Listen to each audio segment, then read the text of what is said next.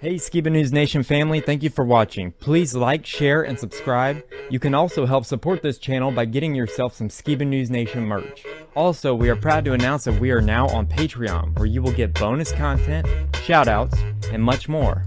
Thank you again for watching and helping us stay on the quest for truth. Huge shout out to all our Patreon supporters. Thank you so much for your support. We couldn't do this show without you. If you want to help support us, go to patreon.com forward slash Skiba News Nation. We are also proud to announce that Skiba News Nation podcast is now available on podcast platforms.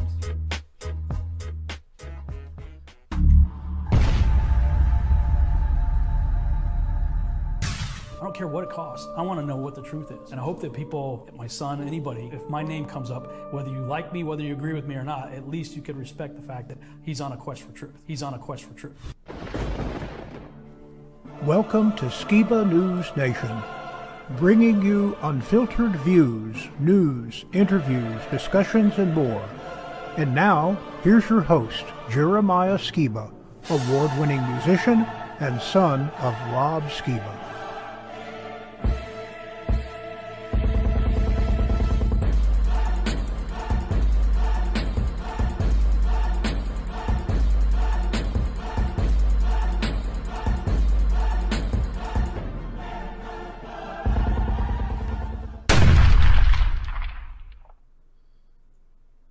Hey, Skiba News Nation family, welcome to Skiba News Nation, episode 23. I'm your host, Jeremiah Skiba, and today we're going to be talking about Trump is officially running for president in 2024.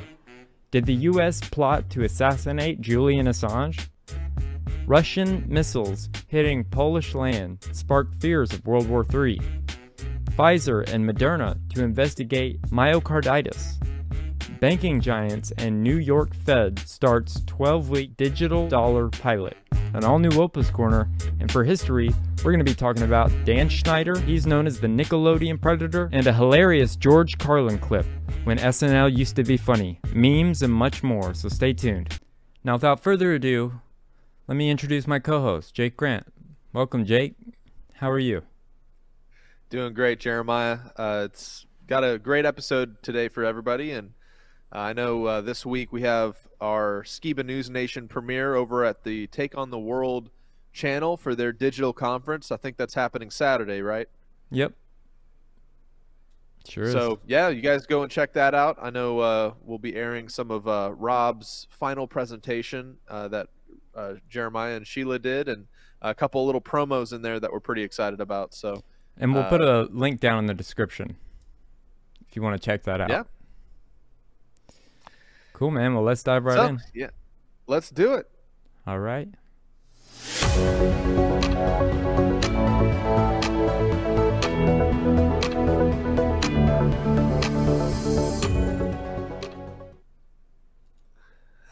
All right. So this week, uh, before we get kickstarted, I just want to give a shout out to Jeremiah and I's doppelgangers. I, I'm in kind of my uh, warm overcoat jacket here, and Jeremiah, we got our backwards hat, and it just reminded me of these two guys.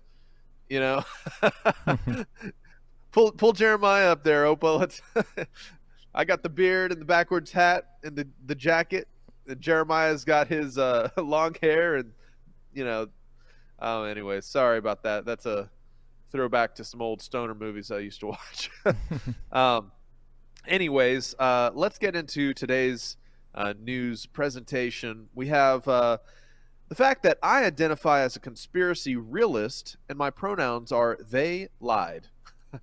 um, and as we've been doing the news uh, over the past, uh, you know, couple months, the more and more you can start to see the deceptions that are being pushed by the media. It's not so much bold-faced lying, but it's kind of skewing the truth uh, to convince you of their perspective. Um, Yep. So, I mean, this could have been us, but you still insist on living in fear, and and that's really what a lot of this uh, kind of news cycle has been about, especially with Ukraine and Russia and the whole fear of World War III. And we're not trying to pronounce a message of peace and safety if that's on the doorstep. But the fact is that fear has been used to control people uh, for time immemorial. So um, we're going to get into some interesting uh, articles today. The first video I wanted to show is, of course, the big news uh, ticket item right now is that Trump just announced he's running for 2024 presidential election, and uh, big surprise there, right? Wink, wink. so, uh, you want to go ahead and play that first video? I, I found uh, some moments from his speech very interesting. Let's check this out. We will wage war upon the cartels and stop the fentanyl and deadly drugs from killing 200,000 Americans per year. And I will ask Congress for legislation ensuring that drug dealers and human traffickers, these are terrible, terrible, horrible people who are responsible for death, carnage, and crime all over our country. Every drug dealer during his or her life on average will kill 500 people with the drugs they sell, not to mention the destruction of families. But we're going to be asking everyone who sells drugs, gets caught selling drugs, to receive the death penalty for their heinous acts. Are there any funeral parlours around here? Now's the best time to set one up. I'll supply the dead bodies. Criminals only understand force. If you just talk to them, they don't listen. You know, there is no crime at all when you threaten criminals with death. In my country, at least, there is no law which says I cannot threaten criminals. If we do not interdict this problem, the next generation will be having a serious problem. You destroy my country, I'll kill you. And it's a legitimate uh, thing. If you destroy our young children, I will kill you. That is a very correct statement.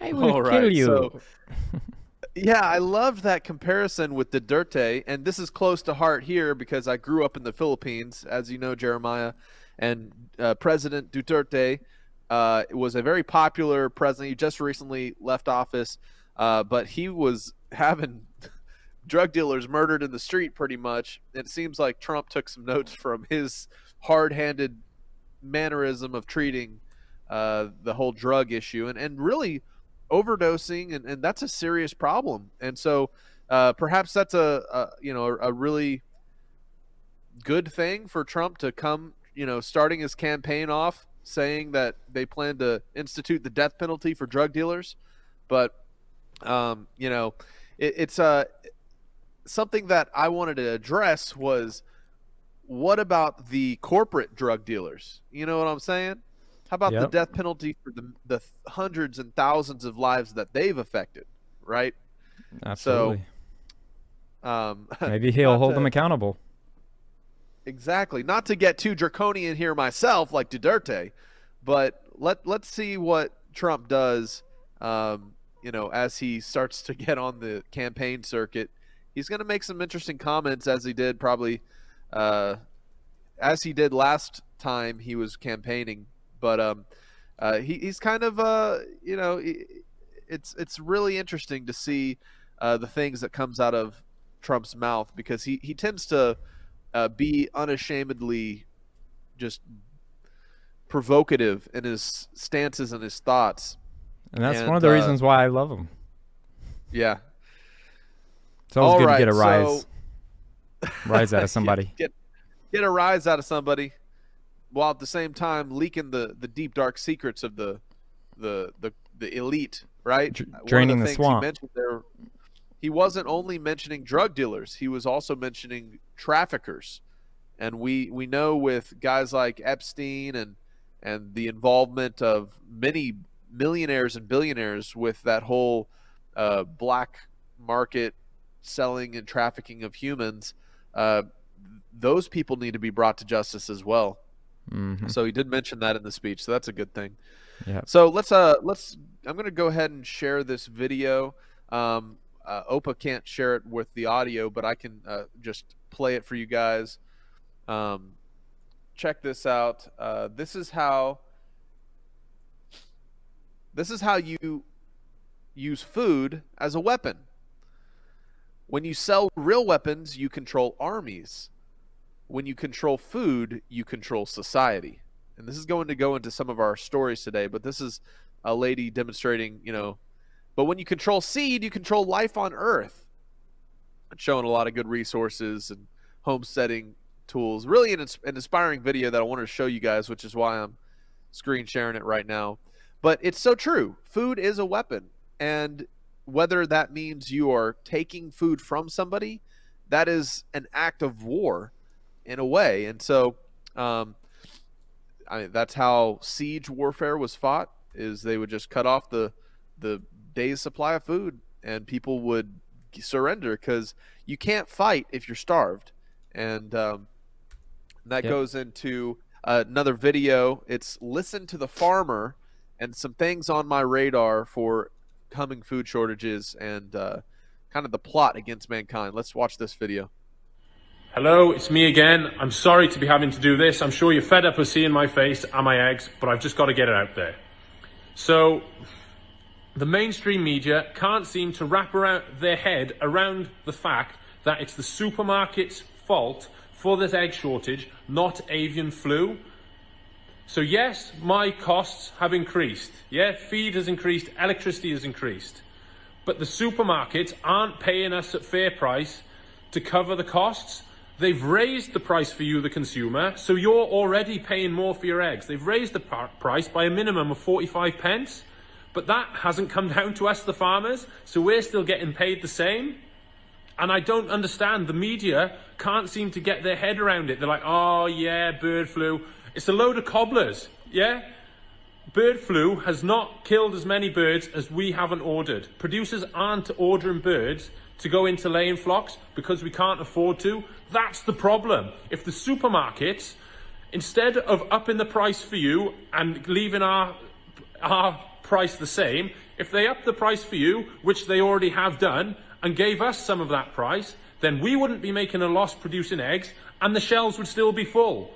There was bird flu last year and there wasn't an egg shortage. It's 100% the supermarket's fault. I've done an interview with BBC and ITV, and they've completely glazed over that. They cut me into snippets saying my the cost of production has increased. They've made a BBC and ITV have made an absolute mockery of farmers, and it's disgusting. It's an absolute joke. It's it's horrendous. This is 100% the supermarket's fault. All they need to do is pay producers a fair, fair price for their eggs, and the shelves would be full. It's scandalous. So of course there are some fabricated shortages, um, and this is a serious topic. I mean, check this out. Pretty wild that just 100 years ago, food was actually food, and people didn't have to meticulously dissect ingredient labels to look for things that are going to give them cancer. Everything should be a health food, not just 0.1% of grocery stores. And yet, even the food that um, is unhealthy is going on shortage.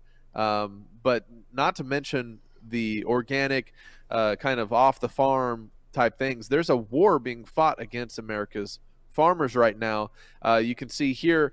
Uh, Bill Gates is being called out by a farmer for secretly buying up U.S. farmland. The farmer says, I don't want him to control a single acre. you know, what's the agenda being pushed through as these big corporate types buy out farmland all across the U.S. Uh, as we as we see food shortages through uh, natural famine and drought. We see food shortages from these factories being burned down all across the U.S. Um, it's almost a manufactured famine. Yep. And uh, in in some less depressing news, here's a guy that got caught for actually doing something commendable. Uh, a water superintendent for Richmond, Vermont, resigned this week after admitting that he had been lowering the fluoride levels in the town's water below state guidelines for more than a decade. Hmm. and uh, you know, kudos to this guy. Um, you know, somebody who was actually trying to not turn his population docile. So, what's significant about this is we know that fluoride here in the West is used, uh, you know, supposedly to protect our teeth from cavities, and yet we see the historical use of fluoride was in the internment camps during Nazi Germany to keep uh, prisoners of war and refugees who were, you know, internment camps and you know concentration camps to keep them from rising up. And and it was shown that whenever fluoride was put into the water of these concentration camps the number of guards was drastically reduced because the people turned docile when the fluoride was in their water so um, interesting things like this guy you know who seemed to be on the same page being like we don't need all this fluoride in our water why am i dumping it into our water supply. so mm-hmm. now I guess he's been outed for doing something that I think is commendable. Yeah. And uh, let's go ahead and check out this next video. And it's um, a, a, PSA to take off fingerprint or facial recognition from your cell phone uh, as an act of preserving your privacy. Uh, check this video out. Messy military lawyer with a public service announcement. Does it matter who you are, Does it matter if you ever think you'll be investigated or ever be accused or suspected of an offense. If you have a cell phone and you want to demonstrate that you have a privacy interest in whatever is on your phone, whatever is on your phone, whether it's your search history, whether it's your photos, whether it's any messages you've ever sent, in order to make sure that you are keeping your phone secure, right now, you need to take off any fingerprint capability, any facial recognition capability, anything out eye scan, whatever else is out there with all the fanciness of the world. Take it off, take it off, take it off. The only way that you should be able to get into your phone is with a PIN code that you have in your brain. If your phone is seized from you because someone determines that there's probable cause that there could be evidence of a crime on it, if there is a fingerprint, if there is an eye scan, if there is any kind of facial recognition, they don't need your PIN code to get into it. All they have to do is put it on your face, put your thumb to it, or whatever, and that's a lawful search.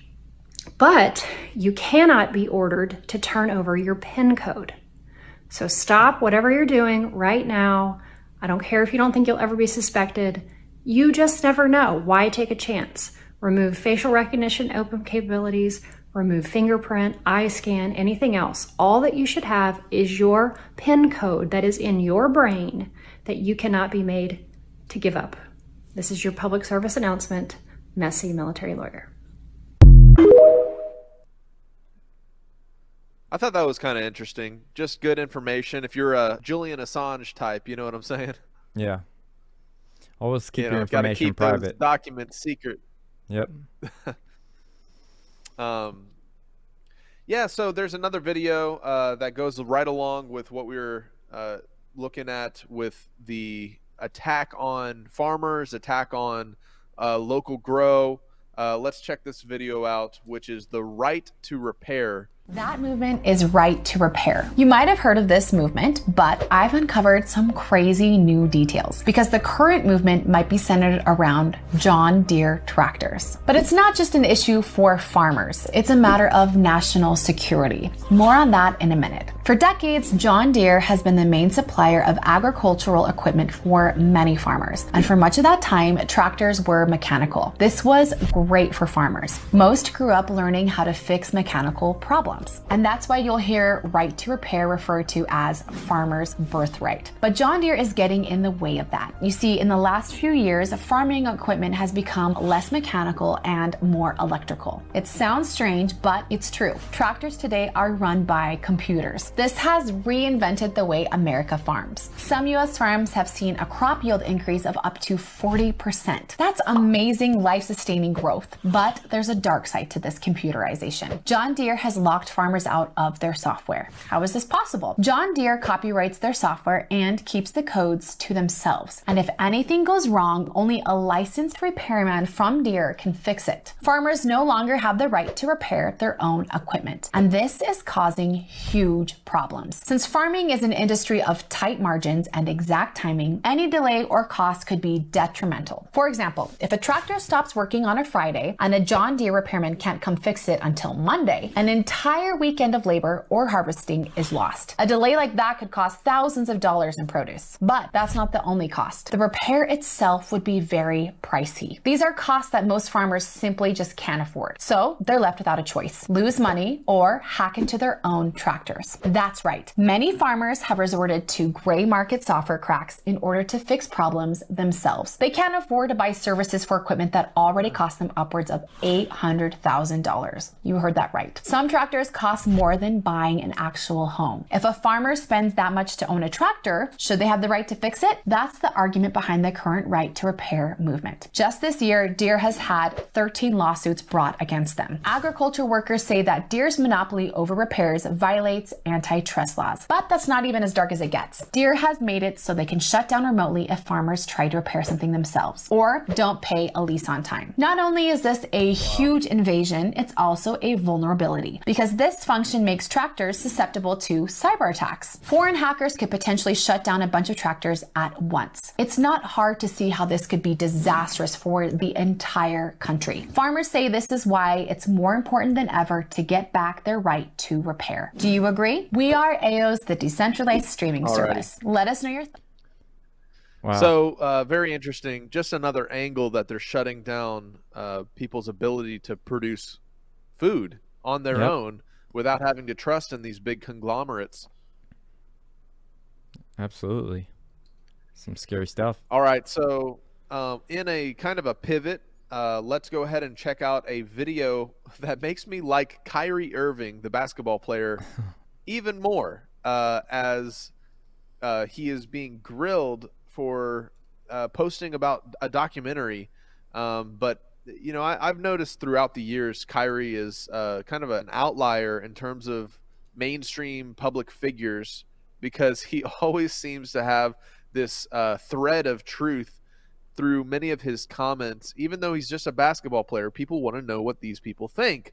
And so I, I found this video very telling. He says some very significant things in response to the media. Let's check out this video from Kyrie Irving. and it's a title given to Christ, Philippians 2:11, and my name translates in the Hebrew language as Yahweh. So I went on to Amazon Prime. I was like, you know what? Let me see if there are any documentaries on Yahweh. So went in the search bar, typed in Yahweh, that came up. Went out and shared it on my platform. That was my night. In terms of the backlash or what people call it, uh, we're in 2022. History is not supposed to be hidden from anybody. And I'm not a divisive person when it comes to religion. I, I embrace all walks of life. You see it on all my platforms. I talk to all races, all cultures, all religions. And my response would be um, it's not about educating yourself on what Semitism is and what anti Semitism is. It's really about learning the root words of where these come from and understanding that this is an African heritage that is also belonging to the people. Africa is in it, whether we want to dismiss it or not. So the claims of anti-Semitism and who are the original chosen people of God, and we go into these religious conversations, and it's a big no-no. I don't live my way like that. I don't live my life that way. Excuse me. I grew up in a melting pot, and I say a melting pot of all races: white, black, red, yellow, Jewish, Christian, Muslim, and you can see the way I live my life now. I'm not here to be divisive, so they could push their agenda. I don't want to say they, because I'm not identifying any one group or race of people, but I'm in a unique position to have a level of influence on my community. And what I post does not mean that I support everything that's being said or everything that's being done or I'm campaigning for anything. All I do is post things for my people in my community and those that it's actually going to impact. Anybody else that has criticism, it obviously wasn't meant for them. Hopefully, I'm understanding what you said, and I, I want to make sure I get it right because I don't want to I misquote don't part of expect. I don't expect understanding from a media conglomerate group that sincerely talks about the Tell game of him, basketball and then we bring up religion as if it's correlative at times when it's convenient for people to bring it up. They're it trying up. to pin him down. so down please just as be direct with your question Listen to this. so we can move on from this and I can talk about the game and go home to my son Elohim and my wife Marlene, okay? Am I to take it that this was the what you shared was not something that you've even watched? This was you did okay. You did watch it, or either watch it or read it. I had a lot of time last year to read a lot, read a whole bunch. good and bad, about the truth of our world. So then, do you, I guess, understand or not understand those that might imply that that work had anti-Semitic leanings in it? We're I only ask this because the tweet is still up there, so I We're in 2022. It's on Amazon, a public platform. Whether you want to go watch it or not is up to you. There's things being posted every day. I am no different than the next human being, so don't treat me any different. You guys come in here and make up this powerful influence I have over top of the adultery of oh you you cannot post that. Why not? Why not?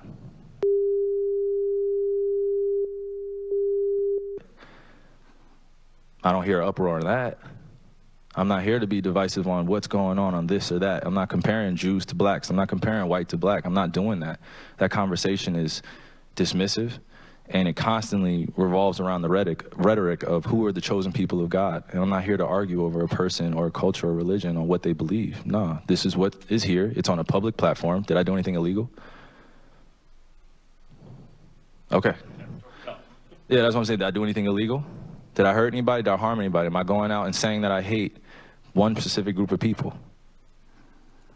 So, out of all the judgment that people got from me posting, I, I just, without talking to me, and then I respect what Joe said, but there has a lot to do with the not ego or pride of how proud I am to be an African heritage, but also to be living as a free black man here in America, knowing the historical complexities for me to get here.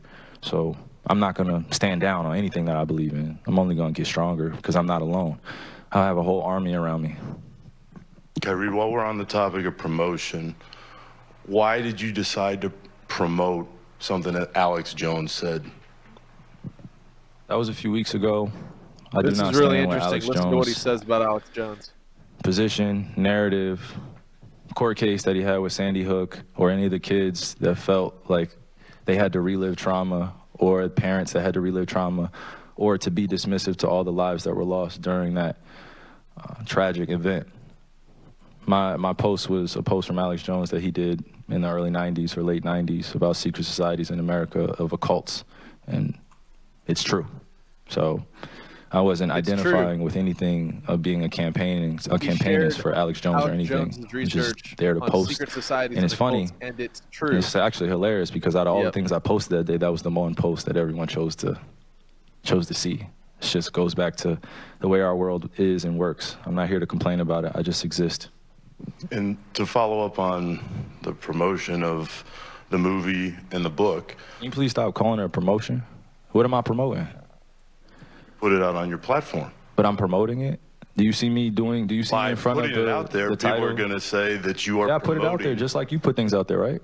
Yeah, but I, Okay. it's not you put stuff- things out there for a living, right? Right, but my Great. stuff is Great. not so let's move on. filled let's with move on. anti-Semitic Let's stuff. move on. Don't dehumanize me up here. I, I'm not. I'm not doing I'm that. another You're human free being. to post I can what. post whatever I want. So post say what- that and shut it down and move on to the next question. But Kyrie, you have to understand that by I don't have to understand anything from you. But- but Nothing. not me. Nothing. By It's no people that you're you making up, bro. Move on. But by posting Move on. Next did, question. Next Anybody. Do you guys have any more at it, questions for And they're going to say, You guys have any more Does he have questions? Because this is going to be a anti-Semitic clip. This is going to be a clip that he's going to marvel at. Is this any more questions? but you're not answering the question. Oh, this, this is another answering your question. Oh my God, let's make another Instagram clip so we could be famous again. Next question. Kyrie, basketball related. All right. Man, you could see how much they are coming after him, trying to pin him in a corner, uh, but just gaining more and more respect for Kyrie Irving. Uh, Yep. Just some of his comments were very significant. Uh, I mean, he wasn't backing up Alex Jones and his kind of notorious personality and all the lawsuit allegations with Sandy Hook, but rather he was like, hey, that doesn't discredit some of the information Alex Jones shared back in the day about these secret societies and these these occults, like the Bohemian Grove, uh, and and the the people that go there that are all in the upper echelons of our government and military that go and dress up in dresses and burn fake babies in a fire, you know, to a Moloch statue. Um, or or the fact that he's uh, sharing documentaries uh, that talk about the true identity of Hebrews, right? Which you know, I don't, I can't vouch for the documentary he shared. I didn't see it, but my own personal convictions regarding the Ephraim awakening and and the truth that if you choose to keep Torah and you're grafted in through the Messiah, then that is the people of the book, and uh, and there's a certain argument for blood ethnicity kind of relations, but the truth is, is that uh, today there can be flaming sodomites that claim to be uh, you know Hebrews, uh, mm. but that they're no more the people of the book than somebody who is in the backwoods of Kentucky doing their best to keep the commandments, right? So um, we have to break down what does it actually mean to be the people of the book? Because if you're rebellious from the most high if you're living a life of sin you can't claim to be his people. He had some really good points. I'm really interested in, in kind of the path that he's going down. You know he's famous for being you know the flat earth basketball player. I wonder if he's ever seen uh, you know some of rob's videos jeremiah. Yeah i wonder. I mean there there are a lot of big name people that uh, have actually known, like, got to know my dad personally, which is pretty crazy. That I don't know if I'm uh, allowed to dis- disclose who exactly, but it was pretty cool to see some people that I looked up to being a musician and the people that looked up to Rob, you know? Yeah. It's pretty cool. All right. Um, so on to our next story here. Uh, I wanted to share this really interesting video of water being changed by sound, vibration, and frequency. And if you keep in mind that mankind, humans, are like what seventy percent water or something, and just the frequencies that we're surrounding ourselves with whether it's our cell phones, our technology, whether it's the electric car that I'm sitting on top of, you know, uh, it, it's just really fascinating to me um, to set up the next video that we're going to watch, which is all about uh, frequencies and kind of people being able to spy on you and whatnot with this new era of technology. Um, what's happening to our bodies when these frequencies pass through us. So let's check out this video showing a drop of water oscillating in an acoustic harmonic field.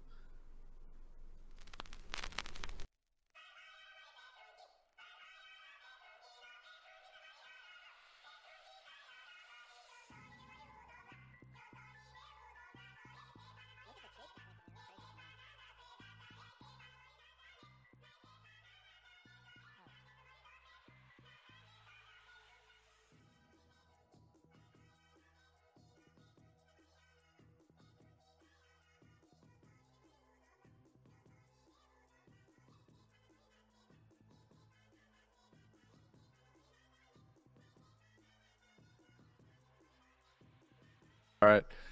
I thought that was really interesting, and yeah, uh, pretty cool. Keep in mind what we are seeing here with the water and how frequency and vibration was changing it. Um, and now let's watch this next video on RFID chips.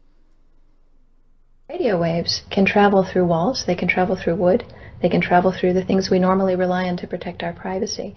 Uh, for example, your purse, your backpack, your pocket, anything you're wearing or carrying. Kraft Philadelphia cream cheese has been tagged with RFID and sold to consumers, as have uh, Mach 3 razor products and other Gillette razor products, without the knowledge of the consumer. One of the tiny chips could actually even be the, the, the, dot on the letter I on the back of the fine print on a package that you purchase. They were talking about having reader devices in every airport, on every bus, on every train, on every port, on every dock. One of the most worrisome applications of RFID are proposals to put them into cash, meaning that you would be able to track every banknote, where it had been, who it had been issued to, and create, in essence, an audit trail that would that would um, essentially take away the anonymity of cash that we now enjoy today. The ATM machine itself, as the money was came through the, the roller device, would be would be reading each number, and they would know who you are because of course you identify yourself at the bank before you take money out. And down the road, when you go to pay um, at a major retailer, It would also be possible for them as they're putting the money into the cash drawer to simply feed it through a little reader device. It would go in,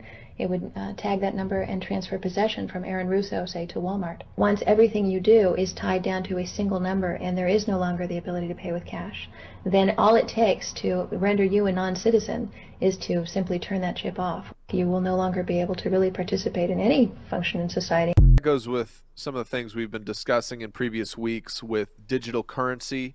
Uh, that goes right into uh, one of the next stories I wanted to talk about, which is banking giants and New York Fed start a 12 week digital dollar pilot. Uh, hmm. So it says here global banking giants are starting a 12 week digital dollar pilot with the Federal Reserve Bank of New York. Participants announced on Tuesday. So uh, the significance of this is the pilot tests how banks using digital dollar tokens and a common database can help speed up payments. Um, so we are on the cusp of a uh, digital currency, a, a, blockchain technology that is controlled by big banks, which is of course terrifying because of you know the concept of what we just watched in the video on uh, the ability for them to turn the tap off mm-hmm. and control you in that way. But uh, this moves on. Uh, so let's move on to another interesting uh, post here. we have this story here with Twitter impersonation causing Eli Lilly stock to plunge and Redpoint's funding boost. Uh, Rolex enters the metaverse. Uh, News Digest. Okay, so the, the story here is a Twitter impersonation caused the Eli Lilly stock to plunge, um, which was uh, just something that goes along with uh, some recent rules that have been passed on Twitter recently by Elon Musk. We covered it last week. Um, how you can no longer impersonate somebody or risk being completely banned and suspended from Twitter. Uh, here's uh, something funny. Um, apparently, JavaScript has been banned from Twitter for impersonating a real programming language. so the, the JavaScript account was banned or suspended. Um, and so, just like uh, regarding the story I just covered, the Eli Lilly stock, uh, it, it cost some hero $8 to get the verified Twitter checkmark. And that then they were able to evaporate billions in Eli Lilly's stock value by impersonating the account and uh, saying kind of incendiary comments and whatnot. Um, and Elon accidentally created one of the most cost effective anti capitalist tools in history uh, by people being able to jump on Twitter and, for a short period of time, act like these uh, verified big corporate accounts. Um, so it's just very telling with how uh, online identity is transforming in this current age. I mean, it's something that even Elon himself used for his own monetary benefit. Like he'll make a, a comment or a tweet about, you know, a cryptocurrency like Dogecoin or whatever, and it'll go through the moon. Mm. And uh, and so the public forum and the power of Twitter is found within this premise that uh, interactions online can drive people's buying and selling sentiments. So, uh, just a, a, little interesting story I wanted to cover. Here's another one that uh, should catch our attention. We have here Did the U.S. plot to assassinate Julian Assange? A judge wants answers from Mark from Mike Pompeo. So Judge Santiago Pedraz of Spain's National Court sends a request to U.S. authorities to call the former Secretary of State as a witness. Uh, I don't know if this will go anywhere, um, but the headline definitely caught my attention um, because Julian Assange and WikiLeaks uh, definitely caused a headache uh, for the United States and certain closed interest groups. In terms of uh, kind of despairing news, we have a missile recently landed in Poland from Russia, and uh, the West plots response to Poland bomb. The West plots response to Poland bombing. World leaders gather after Warsaw confirms Russian-made missile DID caused blast in a Polish village that killed two and raises fear of worst conflict in Europe since World War II. The explosion hit uh, a rural village located five miles from the Ukrainian border. Hey, it was five miles. Come on, guys, give them a break. Oh, wait. Poland's a member of NATO, so that's a big problem. On Tuesday afternoon, Poland's foreign ministry confirmed Tuesday night a Russian made missile was responsible for blasts. The incident came as Moscow launched a barrage of fresh missile attacks across the whole of Ukraine. Poland is a member of NATO, and whenever a member state agreed to maintain a policy of collective defense, which is why this is a big news article for us. Um, U.S. President Biden, meanwhile, convened an emergency meeting of the G20 leaders at summit in Indonesia. So, if an attack happens on a NATO member, equal response and defensive measures are called on by the other members. So, uh, this is why this should be on our radar. Of course, we've been talking World War III talk for months now, um, but this is the kind of stuff that heats things up. So, let's just be aware of it. Um, here's something interesting um, from the freethoughtproject.com Pfizer and Moderna to investigate their own, you know what, for, for myocarditis risks, which is very interesting. Why is Big Pharma investigating their own, you know what, for side effects if it was already supposedly tested and proven safe and effective?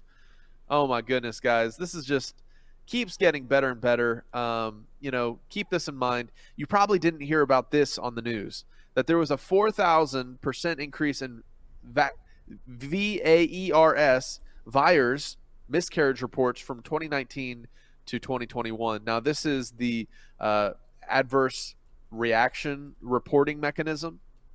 There was apparently a 32,000% increase in VAERS menstrual disorders from 2019 to 2021 and there was a 123 increase in newborn deaths in September last year in Scotland.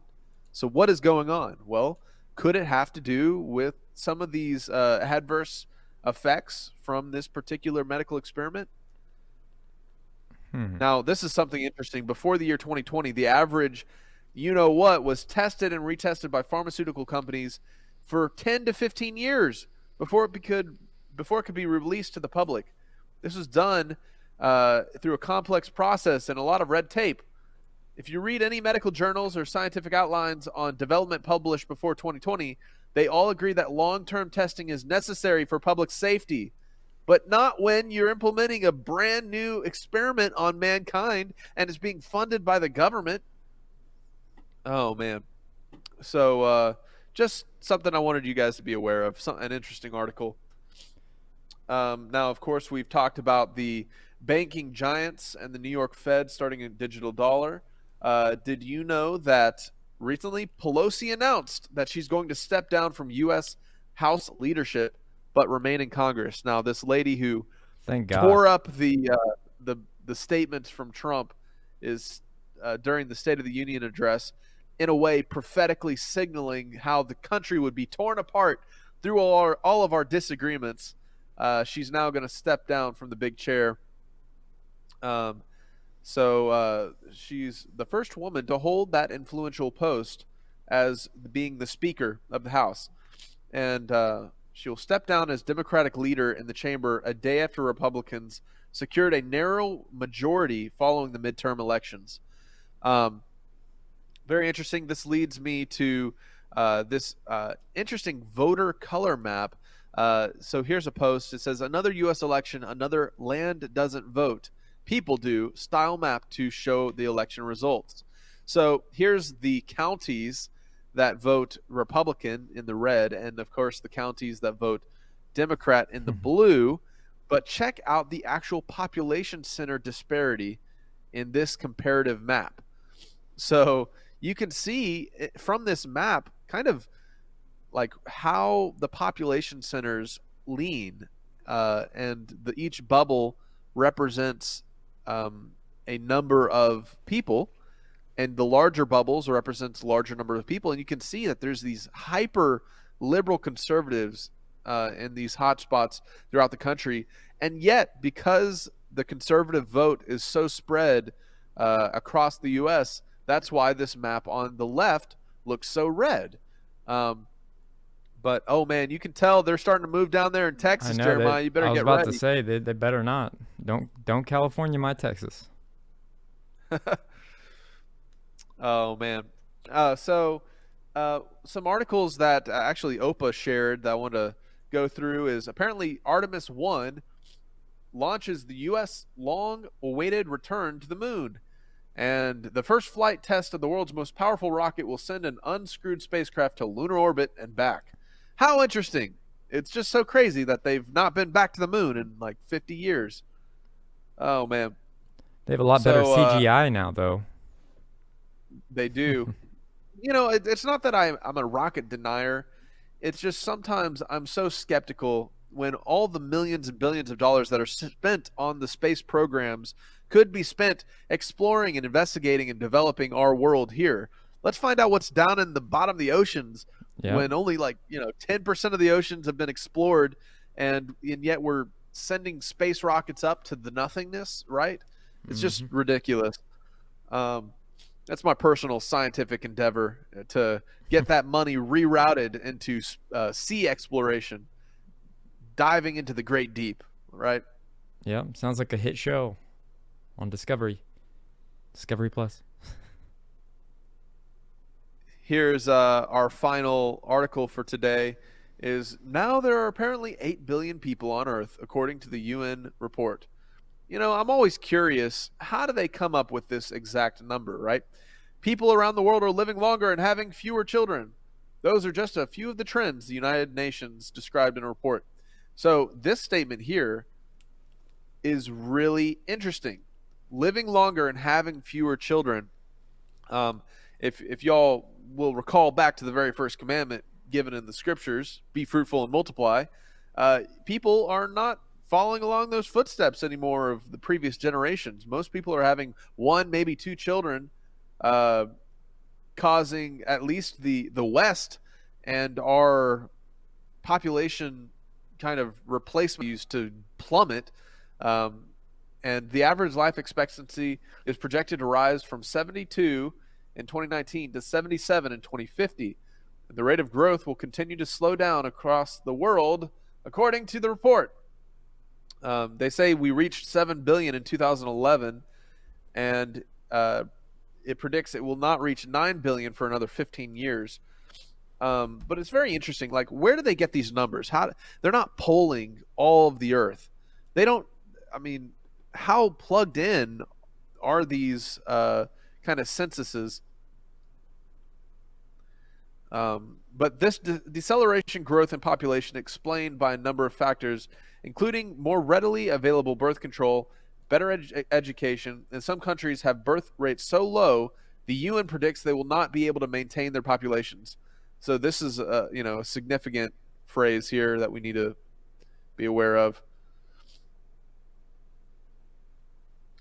Goldstone says that despite finite resources and climate change, the world could still manage with a population of 9 or even 10 billion as long as it's paying attention to what people are doing, how they live, and which specific areas of groups are growing the fastest. Uh, so, anyways, thank you, Opa, for sharing those stories. And I think that concludes most of our articles today. Awesome. Uh, thank you for sharing. I think it's uh, it's time for an all new Opa's Corner. So take it away, Opa. Mein Hut, der hat drei Ecken. Drei Ecken hat mein Hut. Und hat er nicht drei Ecken, dann ist es nicht mein Hut. It's time for Opa's Corner. As a butcher is shooing away a dog from his shop, he sees a $10 bill and a note in his mouth reading, Five lamb chops, please. Amazed, he takes the money and puts a bag of chops in the dog's mouth and quickly closes the shop. He follows the dog and watches him wait for a green light, look both ways, and trot across the road to a bus stop. The dog checks the timetable and sits on the bench. When the bus arrives, he walks around to the front and looks at the number then boards the bus. The butcher follows, dumbstruck. As the bus travels out into the suburbs, the dog takes in the scenery. After a while, he stands on his back paws to push the stop bell. Then the butcher follows him off. The dog runs up to a house and drops his bag on the step. He goes back down the path and takes a big run and throws himself, whap, against the door. He does this again and again. No answer. So he jumps on a wall, walks around the garden, beats his head against a window, jumps off, and waits at the front door. A big guy opens it and starts cursing and shouting at the dog. The butcher runs up and screams at the guy, What are you doing? This dog is a genius! The owner responds, Genius, my foot!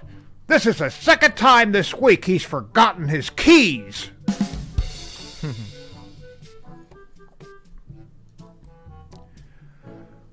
a local bar was so sure that its bartender was the strongest man around that they offered a standing $1,000 bet.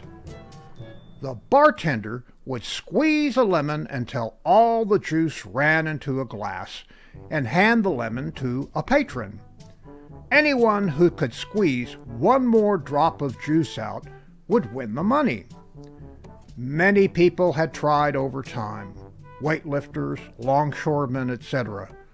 But nobody could do it. One day, this scrawny little man came to the bar wearing thick glasses and a polyester suit and said in a tiny, squeaky voice, I'd like to try that bet.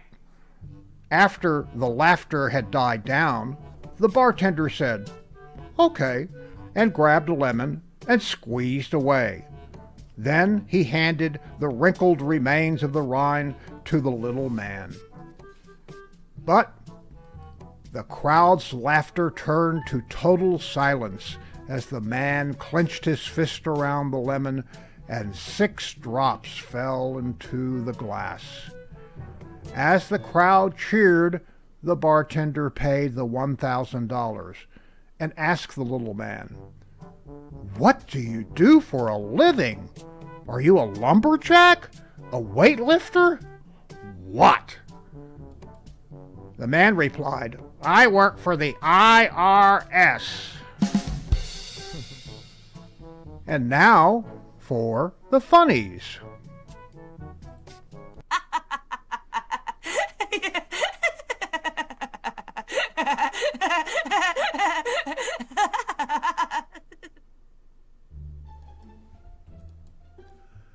And now the weather. Well, doggone it. But I'm afraid that cold front I told you about yesterday is just barely gonna miss us.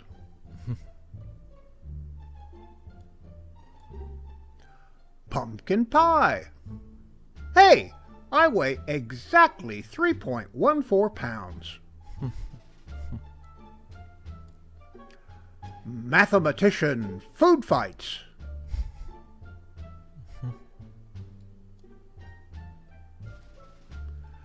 Michelangelo's father. Watch those flesh tones, son. They're too yellow. How much are they paying you for this? Back in my day, we finished a ceiling twice this big in less than a week. Of course, in those days, we had to make our own brushes.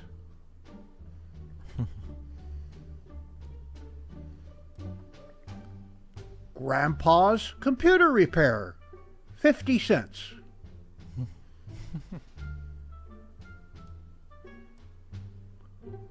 I'm all shook up. That's messed up. Unwittingly, Ben Franklin also discovers static electricity. Hmm.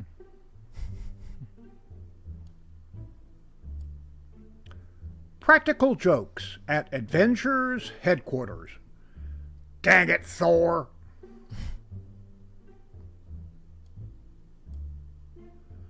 Dude, I never made it to this level before. I have no idea what to do. Go outside and play.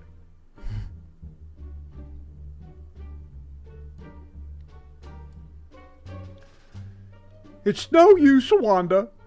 It's like they say. We just don't have lips.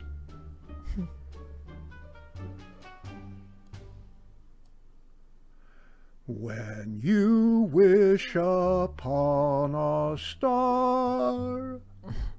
Field cricket.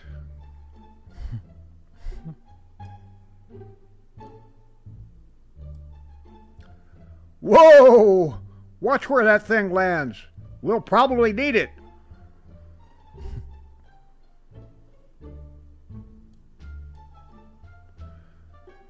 It's a fax from your dog, Mr. Dansworth. It looks like your cat.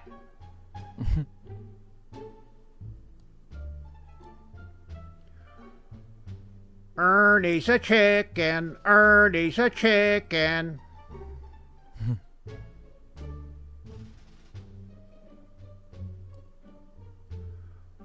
I just blow dried the cat.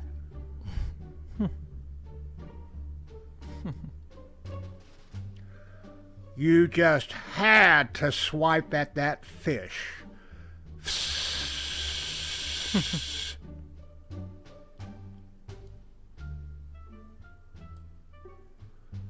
Regular glue. Super glue. Crazy glue.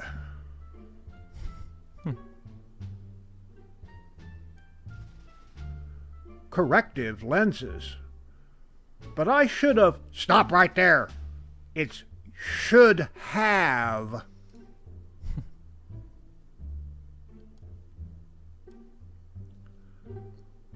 I think I can get rid of those voices in your head.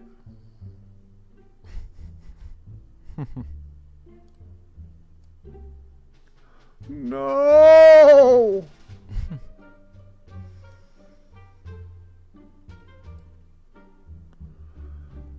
Knowing how it could change the lives of canines everywhere, the dog scientists struggled diligently to understand the doorknob principle.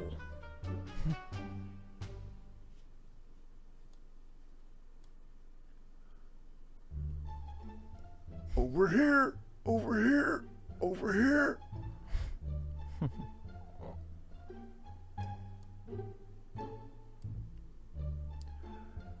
Yes, yes, I know that, Sidney. Everybody knows that. But look, four wrongs squared minus two wrongs to the fourth power divided by this formula do make a right.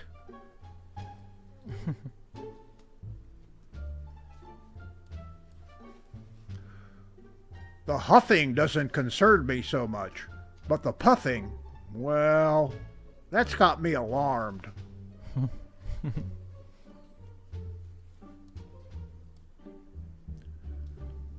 well, I always wanted to live in a gated community.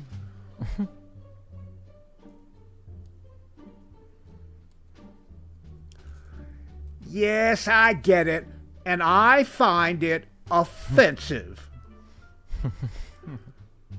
and that concludes Opa's Corner. Mein Hut, der hat drei Ecken. Drei Ecken hat mein Hut. Und hat er nicht drei Ecken, dann ist es nicht mein Hut. Opa's Corner is now available on my own YouTube channel. Like, share, and subscribe.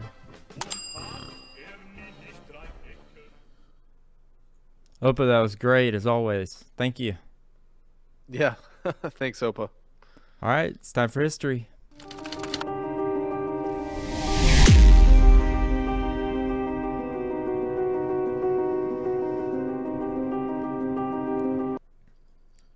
Oh.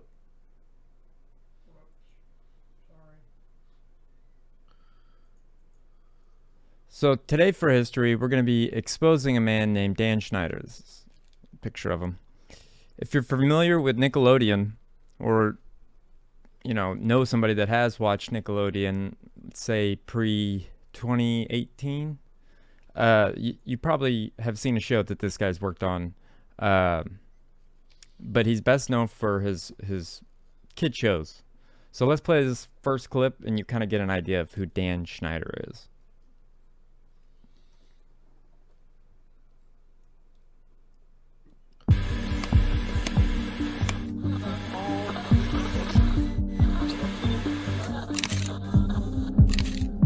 We need to talk about Nickelodeon and what happened to Amanda Bynes, Jennette McCurdy, Jamie Lynn Spears, and probably every other young starlet that went through Nickelodeon in the late 90s and early 2000s. Nobody talks about pedophilia. It's the big secret. And it's widespread? Oh, yeah. I was surrounded by them when I was 14 years old. Surrounded. Literally. Didn't even know it. It wasn't until I was old enough to realize what they were and what they wanted and what they were about and the types of people that were surrounding me till I went, oh my God, they were everywhere like vultures. If you grew up watching Nickelodeon, then you may have heard of Dan Schneider. He was responsible for many of its hit shows during the 90s and 2000s, such as The Amanda Show, iCarly, and Drake and Josh. In recent years, Dan has been brought into controversy due to rumors about abusive and possibly sexual behaviors between him and his young female co stars. None of these rumors were grounded with any hard evidence, and most people dismissed it. Until March 26, 2018, when Nickelodeon announced that they will be parting ways with Dan Schneider. The news surprised many people. Why would Nickelodeon fire one of its biggest producers seemingly out of nowhere? Were they aware of all the rumors and decided to finally do something about it? What is the Dan Schneider conspiracy? The Dan Schneider conspiracy. The Dan Schneider conspiracy.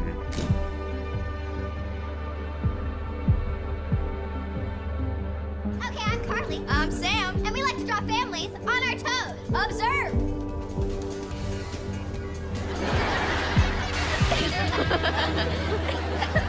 okay, and that completes our five-part series on toes with froze. Now, I'm gonna turn off the camera using only the remote and the power of my toes.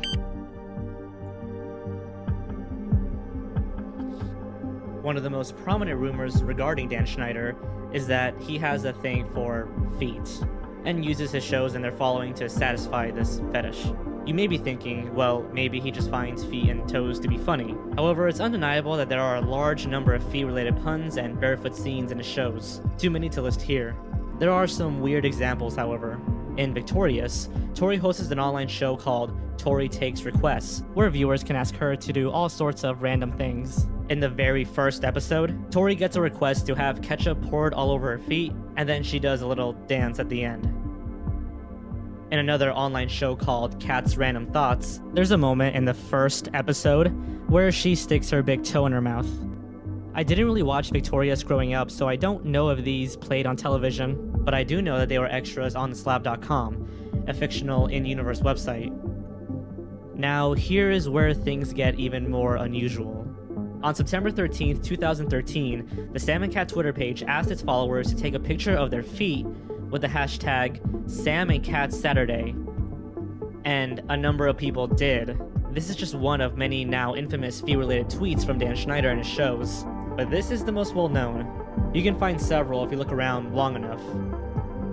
During the same year, there was a post on Reddit about how Dan Schneider is the most successful writer slash TV executive in children's television for the last 30 years. A user commented, I grew up in LA and was an extra on The Amanda Show a few times. He, being Dan Schneider, paid me a hundred bucks once just to tickle my feet. The user further elaborated. To make a weird story short, in between takes, Dan asked me if I was ticklish, and I said no. Then he bet me a hundred dollars he could make me ticklish. I was expecting him to reach over and tickle me under my arm or something like that, but he led me to his office. I basically got paid to receive a foot massage and a lot of compliments.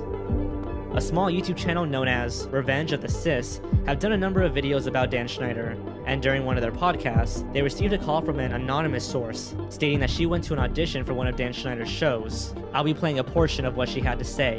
So in 1997, I was discovered in a mall, um, and um, basically we would go on auditions just to different places, and eventually I got a manager and an agent um, who would send me on audition calls for, you know, mini, well, like little things like commercials and everything.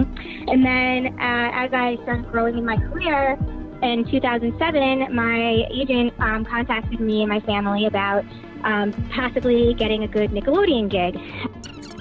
And we um, flew out to LA uh, for this audition. And when we got there, it was um, a bunch of kids, probably like 200 kids. Um, and then these random agents hand selected specific kids that they liked or, you know, showed some charisma. And then um, once about 40 kids were selected, we were then told um, to take off our shoes and that we were each going to go into a room to show the producer, who is Dan Schneider, um, the, the tapes to see who we would want on the show. And um, of course, you know, we always ask, like, oh, what do we have to do? Like, what would you like us to be doing once we're in there? And um, my agent told me, he, you know, he's like, it's going to be like a, he's like, you got to just take off your shoes, just like run around in front of the camera, you know, talk about how much you love being barefoot. And at the time, even, you know, it was like, okay, that's weird, but I didn't think anything of it because I was still young. Right. My mom kind of looked around and was like, this is wrong. Um, there's just something really wrong about this. Because this person's mother decided to take her out of the audition, she's been blacklisted from the business. So let's recap. So March 2018, Nickelodeon announced that they had parted ways with Dan Schneider. He was later accused of misconduct, and uh, some of his former employees are the accusers, which he, you know, completely denies. So let's watch the second clip, and you be the judge if if Dan Schneider is really innocent or guilty.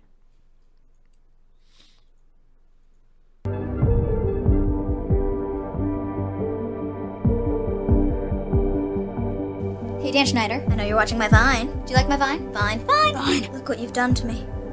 There are a number of photos circulating the internet of Dan Schneider being a bit too touchy with his young child actors, some of which are a bit more uncomfortable to look at than others.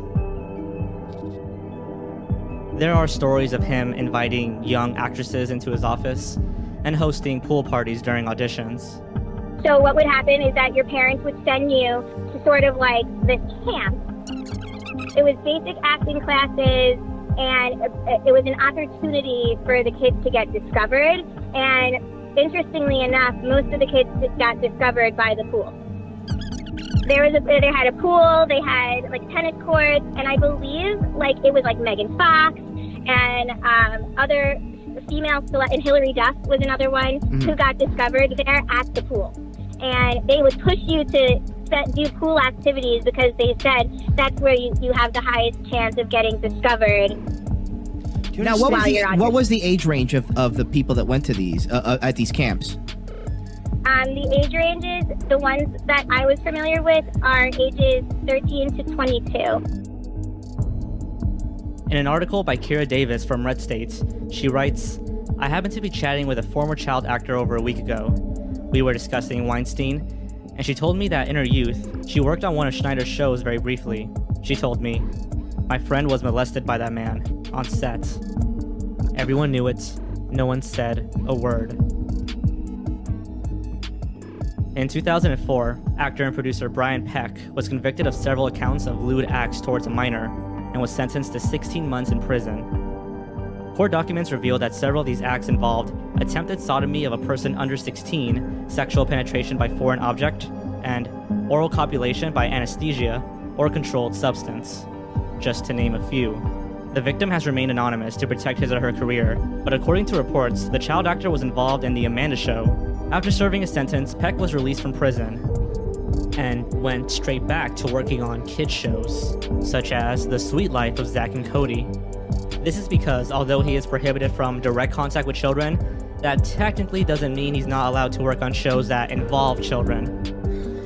I wonder where I'd wear this. Wear it to a fruit stand. You look like a lime. So, what does this have to do with Dan Schneider? Well, in a 2002 article titled Groomed to Be All That, it is revealed that Dan Schneider and Brian Peck would host comedy boot camps for Nickelodeon child stars, where they were allegedly separated from their parents. Really think about that for a bit. The guy that held boot camps for children was convicted and sentenced two years later for committing sexual acts with children, and then went straight back to working on children's shows. When asked if he had anything to say to the child he abused, Peck responded with, I don't have any comment on it. I really don't. And this is the guy that Dan Schneider worked with for years. According to Deadline.com, Dan Schneider was known for having temper issues. During a meeting with Nickelodeon executives, Dan was told that his show Game Shakers would not be renewed for a fourth season, leaving it on a cliffhanger ending. It was also reported that Nickelodeon's newest show, Cousins for Life, would move into the same studio that all of Schneider's shows were exclusively produced for years, and that Dan wasn't so happy about having to share space now. Perhaps the most absurd allegation towards Dan Schneider is that he is the true father of Jamie Lynn Spears' daughter. Yeah, this is a little silly, but it does lead into something interesting, so I'm going to bring it up for educational purposes, just so you guys know. Jamie Lynn Spears, the star of Zoey 101, infamously got pregnant at 16 years old, which resulted in the cancellation of the show. Crazy Days and Nights is an online gossiping website ran by an anonymous blogger known as Enty, a self proclaimed dialed in entertainment lawyer. Supposedly, Enty was able to predict certain scandals involving big name celebrities, such as Weinstein and Kevin Spacey, on his website years before mainstream media caught on. Obviously, there's no way to verify this is accurate, despite the Daily Beast believing so. Regardless, there was an interesting post made by Enty in October of 2007 saying, I don't even know how you define what list someone is when they are on some ensemble show watched by teens and preteens. So go with the above and make her a female. Make her pregnant, which is causing the producers to have a heart attack because they really don't need any more scandals. But wait, there's more. One of the producers, who was old enough to be her grandfather, shouldn't be having a heart attack because of shock, because he is the one who knocked her up. New boyfriends are being lined up as we speak. In December of 2007, just two months later, Jamie Lynn Spears announces her pregnancy.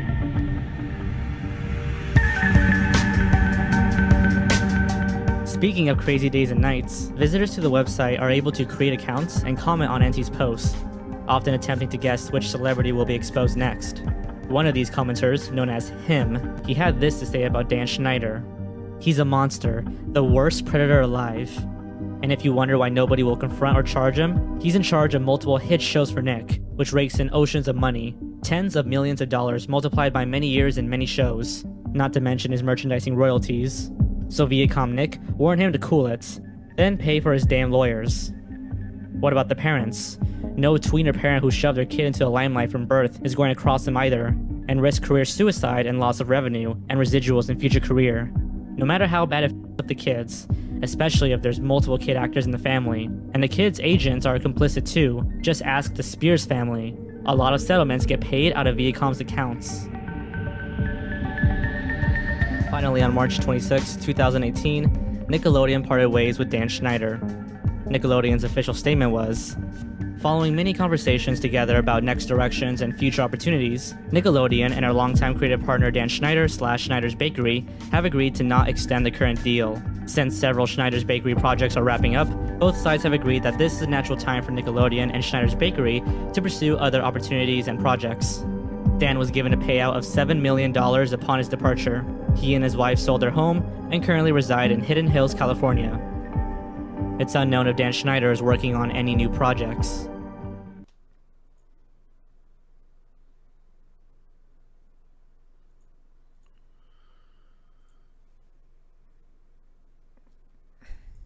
I mean, what a sick industry. Uh, because it wasn't just Dan Schneider, it was like a whole group of people. What are your thoughts? Yeah, I mean, it really shows you how people are groomed and how an environment for somebody to be abused is created by luring them with that you know fancy golden carrot of stardom and then saying hey if you want to be famous you can get noticed by going out you know in your skimpy bathing clothing and jumping into the pool so that they can get a good gander at you you know Mhm. or you know whatever it is just the whole thing is almost like uh, like an eerie warning for hey if you have fallen in love with the Hollywood lifestyle and you want your kids to participate, this is what you have to, you know, be aware of because this like is a how weird it cult. happened. Yeah, very culty. Man. Well, so that's my Dan Schneider uh, history. But on a lighter note, I wanted to play some more, uh, or I wanted to play a funny, funny George Carlin clip, one of my favorite, most favorite clips, and it was SNL, their very first episode, and he was the host, and this was his big breakout on SNL, even though he was never a cast member, he was just the host, but this was his bit on the very first SNL. Ladies and gentlemen, Nice to see you. Welcome, and thanks for joining us live. Kind of glad that we're on at night so that we're not competing with all the football and baseball games. So many, man. All the time. And this is the time of year when there's both, you know? Football's kind of nice. They changed it a little bit. They moved the hash marks in. Guys found them and smoked them anyway. But you know, football uh, wants to be the national, uh, the number one sport, national pastime. And I, think it already is, really, because football represents something we are. We are Europe Junior. when you get right down to it, we're Europe Junior. We play the Europe game. What was the Europe game? Let's take their land away from them. You'll be the pink on the map, we'll be the blue, and they'll be the green. Ground acquisition, and that's what football is. Football is a ground acquisition game. You knock the crap out of 11 guys and take their land away from them. Of course, we only do it 10 yards at a time. That's the way we did it with the Indians, one by little by little. First down in Ohio, Midwest to go. Uh, I, I think it's not surprising that, uh, that football buys and uh, try. Let's put it this way there are things about the words surrounding football and baseball which give it all away. Football is technological, baseball is pastoral. Football is played in a stadium, baseball is played in a park. In football, you wear a helmet. In baseball, you wear a cap. Football is played on an enclosed rectangular grid, and every one of them is the same size. Baseball is played on an ever widening angle that reaches to infinity, and every park is different. Football is rigidly timed. Baseball has no time limit. We don't know when it's going to end. we might even have extra innings. In football, you get a penalty. In baseball, you make an error. Whoops. The object in football is to march downfield and penetrate enemy territory and get into the end zone. In baseball, the object is to go home. I'm going home. and in football, they have the clip, the hit, the block, the tackle, the blitz, the bomb, the offense, and the defense. In baseball, they have the sacrifice.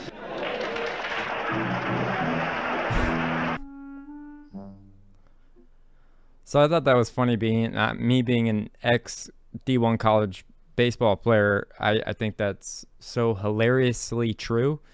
And I uh, just wanted to share that with you guys. So that was my final clip in history. So I hope you guys enjoyed.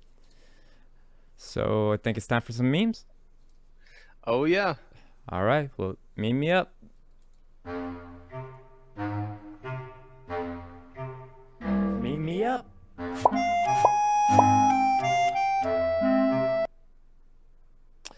So, uh, people in the 60s saying, I better not say that or the government will wiretap my house. and people today, hey, wiretap, do you have a recipe for pancakes? yeah. So, uh, this is God creating ducks. Waterproof that chicken and give it a kazoo. that is true. It does sound like a kazoo. Oh, Lately, Johnny Depp looks like that cool aunt that bought you your first beer. He does. Yeah. Oh man, That's awesome. here's a picture of world leaders on their way to another climate conference. Yep. All of their thousands of gallons of fuel they spend just to chat about how they need to turn the screw down on us. How dare you? These uh, bears are looking out of the woods and they see some people in their sleeping bags and they go, Sandwiches! Stealing my stuff. Opa said Hey, did you play? Did you use this one, Opa? No, but it was going to come in a future episode. oh, I jumped. I, you know, I guess it's, it's not so much a meme as it is uh, one of those newspaper funnies. So I'll let you have it. You, you can represent it if you want. You probably will do it better than me. Here's a picture when life is falling apart, but you're totally used to it now.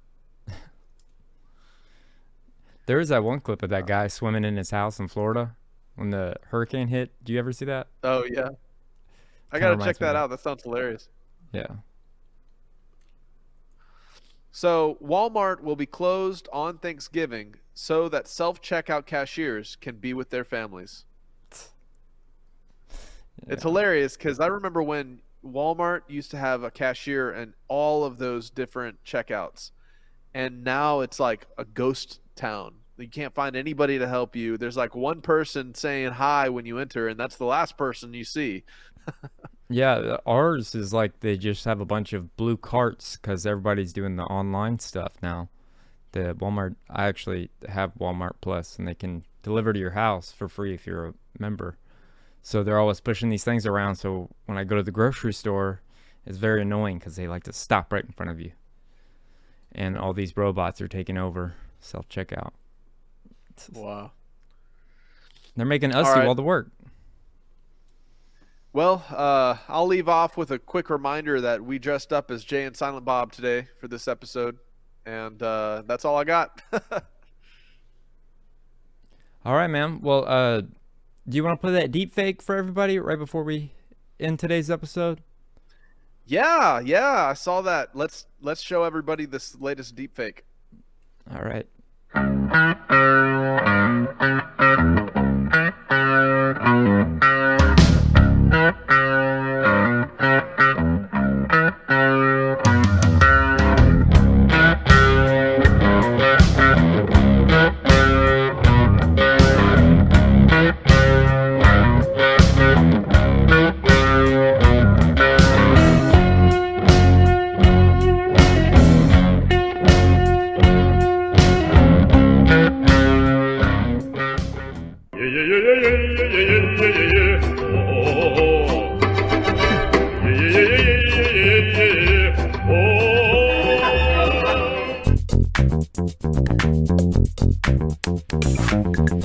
Well,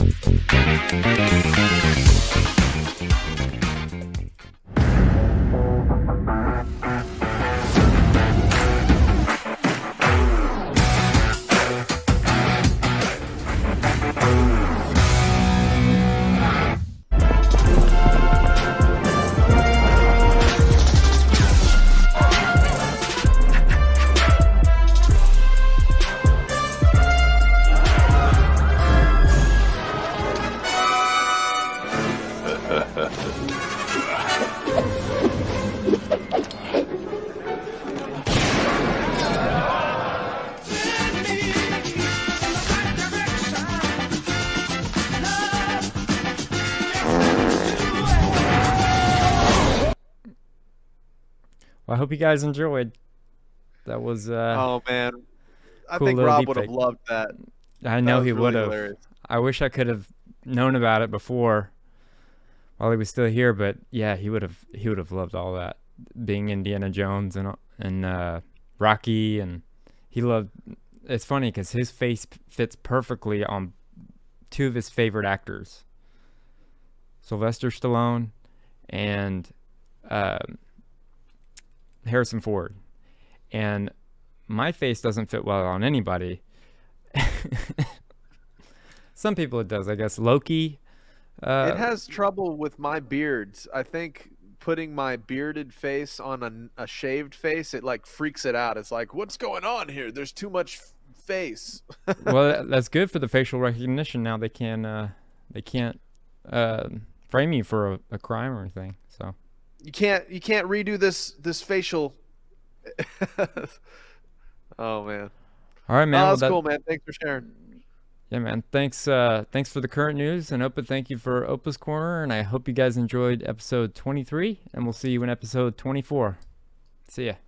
If you would like to submit a story, topic, or have any other inquiries, please email submit at skibanewsnation.com. Also, you can email Jeremiah Skiba personally at jeremiah at skibanewsnation.com. Also, email Jake personally at jake at skibanewsnation.com. If you want to write us a letter, send us something, help support us, or just say hi, please send your letter to Jeremiah Skiba, P.O. Box 560 271, The Colony, Texas 75056. If you write us a letter, I'll do my best to write you back. Hey Skiba News Nation family, thank you for watching. Please like, share, and subscribe. You can also help support this channel by getting yourself some Skiba News Nation merch. Also, we are proud to announce that we are now on Patreon, where you will get bonus content, shoutouts, and much more. Thank you again for watching and helping us stay on the quest for truth. Huge shout out to all our Patreon supporters. Thank you so much for your support. We couldn't do this show without you. If you want to help support us, go to patreon.com forward slash Skiba News Nation. We are also proud to announce that Skiba News Nation podcast is now available on podcast platforms.